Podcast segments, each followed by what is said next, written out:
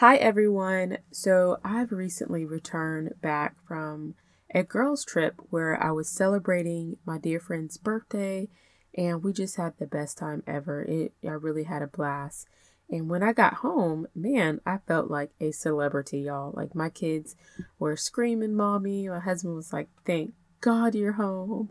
But he did such a wonderful job and had dinner ready. I was so surprised. But it really was a great time. I was able to somewhat relaxed because my friend she likes to go and do fun stuff which is great but i was able to also fit in a little pockets of rest time so it was good. So definitely want to stress the importance of stepping away from your job as a stay-at-home mom and just being able to connect with others and uh, to rest is very very important so you can come back ready to jump in the saddle and get it because please believe I had to do baths and lots of things. My kids would not let me out their sight. But in this episode, I'm going to be talking about managing mental health as a stay at home mom, which is something I truly battled. And when I say mental health, I don't mean like you need a psych- psychiatric help. I mean just the mental issues and struggles that we all face when we uh, become stay at home parents. Like it's something new. And you go through a lot of mental mindset issues, you know, especially if you don't feel supported or you don't have a village and you know the job is all consuming those mental issues that will arise and how I've been able to deal with them. So if that is something that you've ever struggled with, then you are in the right place, my friend. Let's get to it. Hey, friends, and welcome to Transform Empowered Mindset. I truly understand what it feels like to find worthiness, purpose, set boundaries, and feel validated as a stay at home mom. So, if you're ready to find strength through faith to overcome negative thoughts, set goals and boundaries, transform your mindset, and be encouraged, then, my friend, you're in the right place. Let's show up with the magic that we've been given by our Creator. So, go ahead, reheat that coffee or pop that kombucha, and let's dig in. So, before we dive in, I just want to share with you guys about our free Facebook community that is just for us stay at home moms to support one another in this season of life and to motivate and encourage one another through this season, especially if you have committed to doing it for a certain amount of time and now it's getting hard, it feels all consuming, and you just want to throw in the towel. And you're like, look, daycare would be easier and going to work would be the best option for me mentally. And but in your heart, deep down, you really don't want to do that. It's circumstantial. Then that is what the group is for. And I encourage each and every one of you to join. I would love to hang out and chat with you in there. All right. And lastly, I have actually launched uh, this January free mentor sessions where we sit down for 40 minutes and you talk about your greatest challenge that you're facing right now. And my goal is just to encourage you and to help talk and walk you through it and to implement some positive habits so you can see the change in the growth that you desire to see in motherhood. So, if that is something that you would like to do with me, then please go to the link in the show notes that says free mentor sessions, and I would love to hang out with you. Totally chill. Bring the kiddos if you have to, it's totally fine. Mine, she's usually sleeping, but who knows, she might wake up. So, it's totally fine. Come in your PJs, it doesn't matter. Let's get to it. So, what can happen if your mental health is not managed? What can happen if the stress you face is not managed, it's not coped with, it's not addressed at all? Number one, you question why you're even working at home. Like, you start to think, well, you know what? It would be much easier for me to, you know, find childcare and just go back to doing the things that I enjoy, the things I love and I love being with my kid, but you know, it is just getting to be too hard and I don't know how to deal with it, so I'm just gonna I'm just gonna let it go. Secondly, you escape on social platforms every chance you get. You escape looking at the lives of those whom on subconsciously you wish that you were living their life instead of yours. Like you're not trying to do that, but that's what's happening by going on there. But we sometimes make up excuses and like, oh, I just want to check on my family and my friends and see what's going on in other people's lives. but really we're comparing and ultimately is not helping us at all in this season of life. And thirdly, you can become super judgmental and critical of your situation. You know, you start nitpicking every detail about your life, your partner, your spouse, and before you know it, you're just so critical and judgmental, you don't even know how you got that way. But a lot of times when our mental health is not addressed, is not managed, these are some of the things that can be a repercussion of that. So, how do you snap out of it? How do you get out of this rut? Get out of this, what I like to call it, when I've been there. And when I am still there, sometimes I'm like, look, I don't want to be negative Nancy. Let me put in place some positive habits that I know will help me to manage the stress I feel, um, which in turn will help my mental mindset. And so, the things that have helped me in those times and even when they happen again, because it is not a one time thing. You will not deal with your mental health and then you never have to again. No.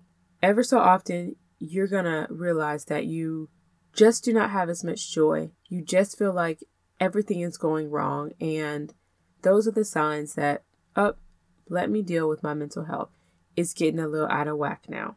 So, the things that I have done is number one, moments of silence is so necessary and it helps to quiet your internal dialogue, like your internal thoughts that are just going off, that are just feeding you stuff that isn't true, that's just talking to you, that isn't positive, it isn't helpful, it isn't accurate at all. But sometimes when we go down this rabbit trail of negative thoughts, it can just be all consuming and take over. So, sitting down, no matter what needs to be done, and having a moment of silence. And so, what I've done in order to actually have a moment of silence is I have to put something in my ear that is like spa music or is zen, is very soothing. I put it directly in my ear and I close my eyes and I try to not think about any thoughts. And I mean, within like 10, 15 minutes, my mind is completely clear. And a lot of times I fall asleep. I do it for about 20 minutes and I felt like I've taken an hour nap a lot of the times when I'm done. But putting that in your ear to have that moment of silence really helps you to regroup. And then you can continue on your day with some other positive habits that are going to help you while you're struggling mentally. The second is to take a walk in nature, focusing on practicing mindfulness, such as asking yourself questions about nature that can put your stressors into perspective. And I know that sounds silly, but when I say walk in nature, like go on a boardwalk or go hiking wh- wherever you are, whatever you can do with your kids or without, the idea is to ask yourself some questions about nature. What kind of rock is this? Or how many red birds can I find in a few minutes? Or wow, that tree looks so tall. I wonder how long it would take me to climb it. Don't actually climb it, but it's just questions to help you connect with where you are, to be totally there, and to be totally absent minded about the things that are stressing you out or are bothering you or causing you to not have peace. Is to truly just be all in and become like one with nature, so to speak. But practicing mindfulness, taking a walk in nature is so essential to your mental health as well. The third thing is to talk with someone who can empathize with you and encourage you. Yes, so a trusted friend, a trusted mentor, uh, someone maybe at your church or someone that you can truly be open with and be completely judgment free. And they can empathize with you and encourage you. And if anyone is in need of that, I encourage you to pause the episode and go to the link in the show notes that says free mentor sessions. And I would love to sit down with you and hear you judgment free and encourage you because that is very important. No one needs to feel completely alone in this season of life. So that is there for anyone. All right, the fourth thing is spiritual growth. Y'all, I can't even lie. Like, my spiritual growth have been life changing to get me from where I was to where I am now. There is no way that I could be at peace and have the joy and have the endurance and have the strength that I have in this season of life without my spiritual growth.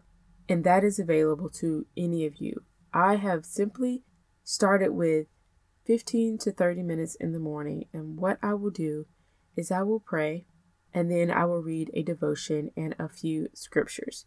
And I love to do that twice a day, morning and night, but I at least make sure it happens one time a day.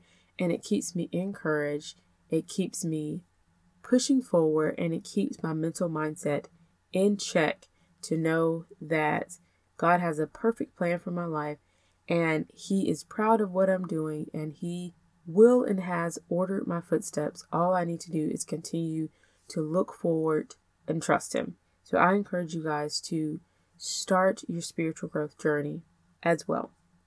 All right, and the last thing is to practice gratitude on the days you struggle. So, on the days where it's hard for you to have any kind of joy, you're going through the motions, you're taking care of your family, but you just don't have joy in it. You found yourself there.